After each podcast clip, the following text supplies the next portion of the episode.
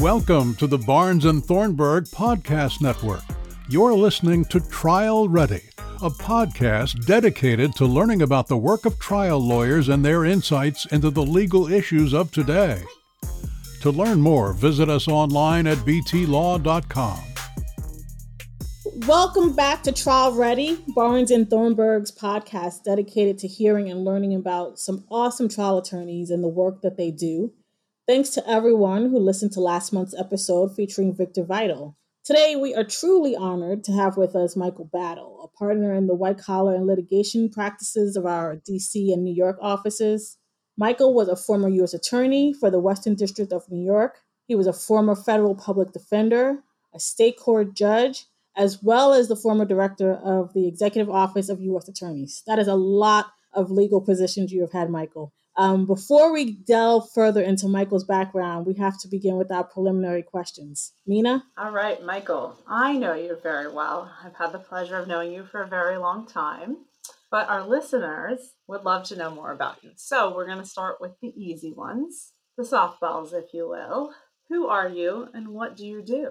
Uh, good evening, Mina and, and Michelle. Nice to see you both, albeit virtually. I am currently a partner at the law firm of Barnes and Thornburg. I've been a lawyer for almost 40 years, and um, I currently practice in the litigation practice group with a concentration in white collar, and I work with some really awesome attorneys at staff in our DC office. And a grandfather.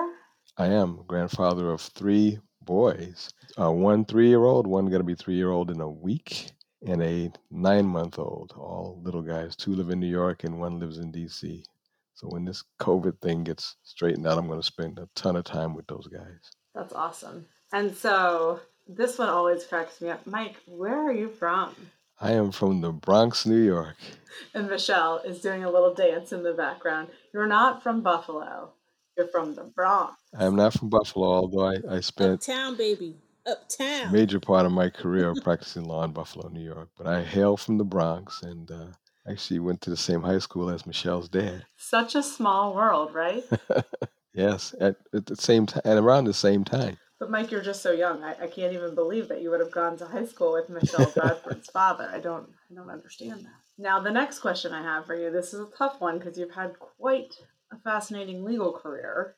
What were your three top legal jobs? It's always a difficult question to ask because I've been been blessed with so many wonderful opportunities. Um, eh, you know, I, I, can pick any three, but to start off, you know, I started my career at, at, the Legal Aid Society in, in Harlem, in New York. And that's because, you know, one of the reasons I went to law school was that I wanted the clients that I represented to come from that class of uh, of, of folks. I wanted to represent people who were underrepresented. So I ended up in the civil division there doing landlord tenant cases in uh, lower Manhattan, which was uh, for about five years. I spent most of my career as a prosecutor in uh, three different positions with the Department of Justice. So that hands down is one of my favorites. And of course, the other two that I had, um, the executive office was totally different because it did not involve any litigation. I was a manager. So if I did nothing else in that position, I learned a little bit about the management side of the house, which takes a special breed of cat to, to do that job. I don't know that that job is necessarily for people who want to litigate. That's where you got your calm and your cool, right, Michael Battle? Um, well, I'm not. I'm not sure that I'm all that calm and cool, but it's it's an exterior that at least you guys get to see. and Mr. Battle, what's your number? When you say what's my number, what I don't know that I understand that question. I don't want to get in trouble. I love this question. Well, it, this is not the club, so I'm not asking you for your digits. and I already got those anyway. What's your number? The number of trials. Oh, goodness gracious. If you go all the way back to legal aid, um, you know, we were in, in court every day. I mean, my schedule was straight from my apartment in New York, straight to court, nine o'clock in the morning, there till five, back to the office, get prepared for the whole day. And the give then the whole next day. And the given day, we we might do three, four trials a day in housing court. And I again I did that for a five year period. Transitioned from there to being an AUSA, where obviously you don't do nearly that many trials, do about five or six per year, um, if that many, and that's a lot. Uh, as a federal defender, it was about the same. And if you want to count my time on the bench as a judge, again, I wasn't um, a litigator, but I was fact finder, so I count that as trial experience. And again, I, you know, I was doing 20, 30 cases a day, so it's it's in, easily in the hundreds um, at any at any different level. It's quite quite a quite a bit now that I think about it. Do you miss that, Mike? Yeah, you know, I I I think um, I enjoy being in the courtroom. It's something that I thought I wanted to do, and and once I got a taste of it, I could never let it go. Um, getting used to the preparation was something that I had to discipline myself with because I wanted to be on my feet, uh, dealing with witnesses, dealing with the judge, dealing with jurors, and things of that nature. It's something that that's I thought about very early on, and when I I got my first taste was when I was in law school, and after that I was just off and running. So I, I've been blessed to have had the opportunity to do that. The only thing that's different now is as a partner in a big law firm. As you guys know, we don't get to go to court a whole lot. Uh, in the public sector, you do get to do that a lot. So I've had a, a great a great career in being in those environments. I'm very comfortable in the courtroom. That's wonderful. Well, I'm going to turn you over to Michelle. She's got some additional questions now for you. Well, Mike, one of the things that, you know, makes me love you so much is the fact that you're from the Bronx. Because I feel like there's a, a understanding that we have that we don't have to say a word. We can look at each other and being from the Bronx, I can tell what you're thinking and you can tell what I'm thinking half the time. But, you know, the Bronx isn't always so kind to people. And I certainly, and I'm sure you certainly have a lot of friends who didn't make it out the Bronx, didn't really get to fulfill their potential. Talk to us a little bit about how you decided you wanted to go to law school and what gave you the perseverance and the the, the drive to make it and become an attorney. Sure. You know, I, I came from a, a family um, where I was the first one to go to college, but my, my mother and her sister grew up in Kentucky and they were raised by my grandmother, who was a teacher. And so education was always really important to them. Each of them were able to go to college, but never got a chance to finish. They each went, my mom, I think, went for two years, and my her sister, my aunt, went for about three years, and they both had to leave. My mother, actually, it's very little known. She enlisted in the service. She's a she's a veteran, and uh, she enlisted in what was commonly referred to back in those days as the WACs. and she um she flew all over the country, and uh, she did that you know for several years, and then she left the the uh, Corps, and then she moved to New York. But growing up with my my aunt's kids, my mother had one kid. It was me. I'm an only child, and her sister had four kids. But they were always preaching education to us.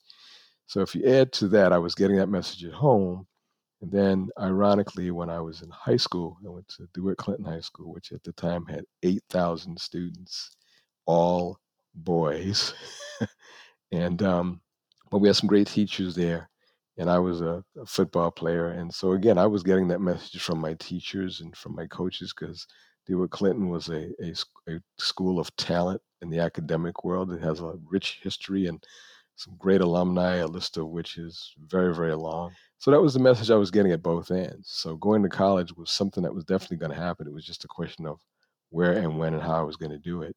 And so, you know, while I was in college, um, I, I, still had these things in the back of my mind. And one day I, I met a young fellow who was a law student at Cornell University. I was at Ithaca College. He and I became friends, and he asked me just offhand. We were playing basketball. He said, "Hey, what are you going to do when you get out of college?" I said, "I have the slightest idea." He said, um, I said, but I know my family will be proud. He said, well, have you ever thought about law school? I said, never thought about it. Wouldn't even know how to do it. And uh, so he said, why don't you think about it? So he, I went in to see my advisor and I said, hey, uh, you know, what do you think of this? And my advisor embraced me and said, okay, I'm going to show you how to get this done. So it was, it was something that became very important to me. Um, you know, people joke, some of my old classmates joke because I became so serious about law school from my freshman year in college that I walked around campus dressed like a lawyer for four years. for four years, and my poor wife, who I met in college, if she could tell you some of the stories, she was kind to me back then, but later on I learned they thought I was an absolute super nerd. it was unbelievable. But it was to me, I had to walk the walk, talk the talk, and wear the costume. so it, it worked for me. And from there, I um I graduated from college in three and a half years. Uh, I took a semester off and uh, uh, worked as a teaching assistant uh, in my curriculum. And then I applied to a number of different law schools. And one of the reasons I ended up in Buffalo was because Buffalo at the time was a state school. So I could go there relatively cheap. It was the 15th best law school in the country at the time. And the, the little known secret is that my girlfriend, who I who I thought was going to be my wife someday, and ultimately turned out to be the case, was from Buffalo, New York. So I needed to keep an eye on her and her family. so it was very, there was a, pers- a definite personal angle to what I was trying to do. And uh, so that's how I ended up there. And while I was in law school, again, I just continued to work very, very hard and spent time during the summers working in places where I could get myself in the courtroom and, and see if I really wanted to do this. Did you know from day one of law school that you wanted to be a trial attorney? I did. I definitely did. And the reason for that, Michelle, is because um, between my first and second year of law school, I worked at the Legal Aid Society. And so um, I was right in the Bronx. I went home for the summer. And um, I, I, I wanted to put me in a library. I go, whoa, whoa. And it was the, the general library of the courthouse. And I called the, went to the boss for the summer program. I said, I said, hey, man, I want to be a lawyer. I can't sit in here. I got to see what's going on in the courtroom. And the guy was nice enough. He put me in the courtroom. He sat me in there with the with the clerk so I could help move the cases along. But I could see how the lawyers functioned. And a lot of lawyers who were younger lawyers at that time are still friends of mine to this day because I hung out with the lawyers, went to lunch with them, asked them tons of questions about what they did and how they did it. These were the lawyers that were representing the children in the family court back in the day called law guardians and and two or three of those men and women are still people that I've known since way back then. So again, I knew it. Uh, between my second and third year law school, I got a job in the U.S. Attorney's Office in Brooklyn, um, Eastern District of New York, through a, another friend of mine, uh, Zach Carter, and um, so we I worked there, and it was a great opportunity again to see it at a much different level because up to that point I didn't even know what an AUSA was or what an AUSA did, but I got to see some good lawyering. I got to work on some real cases uh, helped an AUSA put together a tax prosecution and some other cases during the summer. So again, I, I, I, was set and ready to run. I knew that's exactly what I wanted to do. I just had to get all the preliminary stuff out of the way, like graduate pass the bar. That's right. all those preliminary things. All those preliminary things. That's right. So you've been an AUSA, you've been a federal public defender, you've been the U.S. attorney, and you've been a judge. Which of those positions do you think taught you the most about being a trial attorney? Being an AUSA, uh, because um, when I was, uh, although I did a lot of trial work at Legal Aid, uh, you know, doing it the way we did it there was prone to developing bad habits. Simply because you were in court every day, so you really didn't get much time to prepare, which to me is is just no better way to become a trial lawyer than to have the opportunity to prepare for trial or to prepare your case or get to know your case. So a lot of times we were flying by the seat of our pants because we were just the cases were just so voluminous we just had to move. What it taught us was to be sharp and smart on our feet taught us not to be afraid to deal with the judges. We actually could do trial uh, by jury back in those days. Those gave you more opportunity to prepare. So it, it broke down the fear, but I went from there to being an AUSA where the cases moved a lot slower and I learned how to investigate. I learned how to look up the statutes. One of the first things one of the more senior AUSAs told me then was he said, if, if you, when you present a case to the grand jury, before you do it, go to the um, jury instructions. Back in those days, they were in books and look up the elements, and that will tell you whether or not you have the stuff to get your case past the grand jury. So those were some good lessons that I learned, and the, the, ability to take your time and get it right before you went in the courtroom. And you left trial work for a while, as you mentioned, when you became director of EOUSA. Actually, I left before that. When I after I was a federal defender, I became the managing attorney in the New York State Attorney General's office in Buffalo, New York. So that was my first run as um, in management. I did that for about 18 months before a political opportunity came along for me to be a judge. And so um, the, the judge position took me in the courtroom, and then from there I went uh, back and became U.S. attorney. That was my second run um, and being in management. And I thought I was going to spend all my time um, talking to the lawyers about their cases and helping them get ready for trial and stuff like that. I didn't get near one file while I was U.S. attorney uh, and talking about um, an erosion of skills.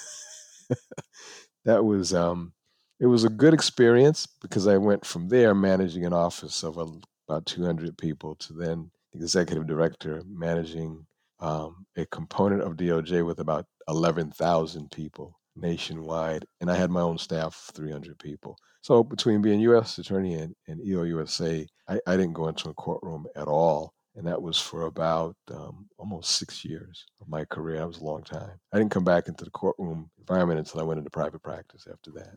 I can't imagine being away from the courtroom that long. I mean, it's been two years or two and a half years for me now, and I'm literally going through withdrawal.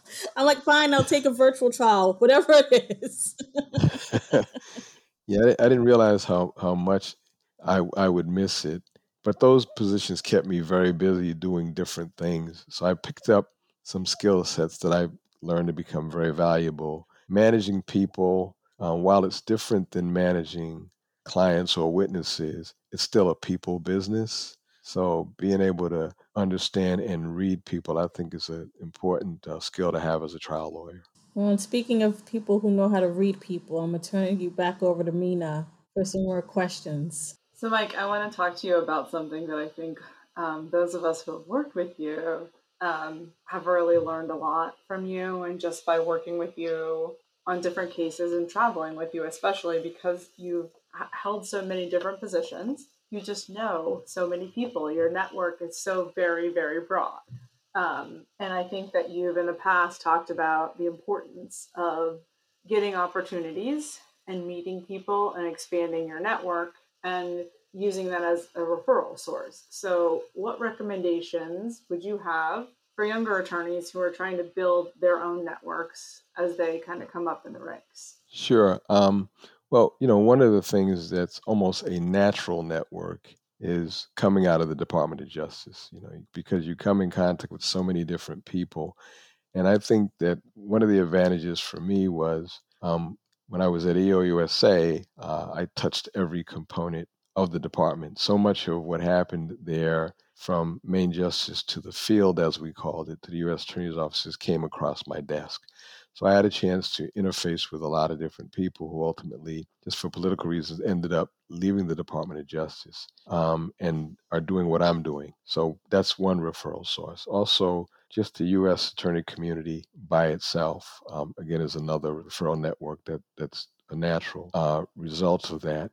Um, you know, and when I was a federal defender, I did the same thing. I went to conferences, I met people, and I always stayed connected to them. Um, when I became a judge, it was a little bit later, but when I attended judicial conferences across the state, so many of the lawyers that I met coming up were now judges.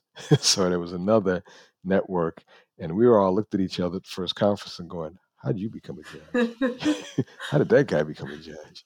you know and so you stay in touch with them so i think as you all know this this business as i described it is a people business you come in contact with so many different people for so many different reasons and while even some of them might be adversarial uh, you know it's, it's always good to, to sort of treat people well treat them professionally and if you're good at what you're doing, people don't forget you. So, in, in, a, in a way, everybody becomes a referral source. You, you both know, I'm sure, you, you've gotten sources. I know this for a fact with both of you. You've gotten referrals from people that you've been on opposite sides of because they know how good you are, they know how professional you are. So, the whole world of what we do becomes a network for what we want to do in the future. And, and it's because of two components being good at what you do, being professional, and treating people with courtesy. All right, I like that. I like that a lot, Mike. So another question. Our group, the DC group particularly, we got lots of personalities, different personalities, big, small. Some of us a little louder than the others.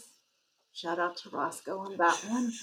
um, everybody knows it. Come on. But, you know, in our group, sometimes you're a little softer spoken, but nonetheless get your point across very well.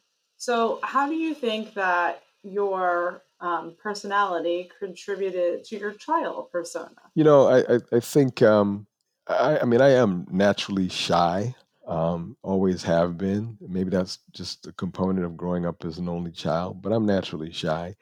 But I learned early in my career th- that to listen to people. I think that's a, a good skill to have. You know, I want to make sure that I know what's going on before I have something to say. Not because I don't think it's important, but I um I think it's important to hear what other people have to say and to learn what's going on. And and one thing I, I love about our group is you're right, Mina, there are so many great personalities and everybody's so different. People are just so intelligent and and and so experienced at various aspects of life. I actually enjoy listening to you guys more than I do talking. And so, you know, I try to measure my opportunities because I do want to contribute because I don't want you guys to think I'm asleep. but I, but I, I just, I, I want to make sure that when I say something that's going to be contributory, but I have the time of my life listening to you guys go at it. There's nothing that I enjoy more. It is a ton of fun. I, to be at this point in my career and be surrounded by all of you is just an absolute blessing for me. It really is. Well, I do want to say, since this is recording, that I have actually heard of Michael Battle getting mad. I was not in the room. I did run down the hall to hear it re- being recounted to understand what happened, but I didn't actually see it. But apparently, it has happened before. It, it, it will happen, yes. There are some members of our group who have witnessed it live. Not Michelle or I, unfortunately, but apparently right. it did happen. Sadly, it has we happened on more on more than one occasion. Yes. um. All right. Which one of your trials do you think taught you the biggest lesson, and what was that? Um. Let's see. So I was thinking about that as I was preparing for today. I thought a question like that might be forthcoming. I, I, once had a trial, one of my early trials as a prosecutor was a civil case where we were defending the government against a, a, wrongful death lawsuit for a defendant who had been convicted, was in federal prison, and he was. Um, and he died in federal prison. And he, the allegation was that he was very ill, and the um, the lawyers at the Bureau of Prisons didn't do a good job of learning about all of his illnesses and so they didn't treat him properly, and um, and he and he ultimately passed away, and um, he had a heart attack, and so I was we were defending. I traveled to the to the prison, which was in Lexington, two or three times, and done some depositions, and ultimately we couldn't settle the case and had to go to trial. And on my earlier point, I had some major fights with the trial lawyer. Um, or during that trip so much so that we had to call the judge a couple of times to get each other off one another. He is today one of my best friends. Um, and we fought about the case for a long time. But the lesson was I had an expert testify about the uh, having reviewed the medical records of the decedent, and he was an expert in um, in, in in hearts, everything heart related. And so I put him on the stand as part of our defense case, and he testified as I wanted him to. And then my opponent got a hold of him on cross and didn't beat him up too badly. Um, and I and I didn't need to do this, but I felt everything was going so well. Let me just ask him a couple of follow up redirect questions. And and I don't know why this happened, but he changed his testimony. and he was all of a sudden testifying opposite to what he had done for me before, and I honestly don't know why. and um, I mean, the lesson in that was if I hadn't done it, obviously that wouldn't have happened. I still don't think I did anything wrong by doing it. And when I asked him later on why he changed his testimony, he just kind of shrugged his shoulders. So I don't know what the lesson was there. Oh boy. Um, we ultimately settled the case. You know, the judge looked at both of us. It was a um, trial before a magistrate. he looked at me and he said, "I think you guys need to go out in the hall and talk." and he looked at me, goes, "Especially you." Ouch. so that was a that was an ouch moment that happened back in the 1980s that clearly I've never gotten over. but I so I learned that lesson. Sometimes when it when it's going well, leave it alone. You know. Yeah. And I've heard many stories about that happening to people. That's one thing I just simply will not do. Even when you think you know what the answer is going to be, and I was 100% sure of where that was going to go, you just never know. Sometimes you got to know when to quit when you're ahead. And speaking of which, I'm ahead and I'm going to quit because we're about to get to my favorite part. Uh oh, fun part. I thought that was the hard part. no, this now is the cross examination, rapid fire cross examination, Mr. Battle. Please keep in mind the rules of cross examination, which is to answer the question. Okay. If it is a yes or no answerable question, you answer with a yes or no. There's no explaining, there's no denying, there's just an answer. Mina is the judge and also your attorney, so I, so I, but she won't be objecting. So I can't object, right? Okay. I won't be objecting. you cannot object. You cannot object at all. Mina represents you for this. Purpose. Can I at least rule on the objection? Okay. I got your back, buddy. you can't. I got your. Okay. I got your back, buddy. okay.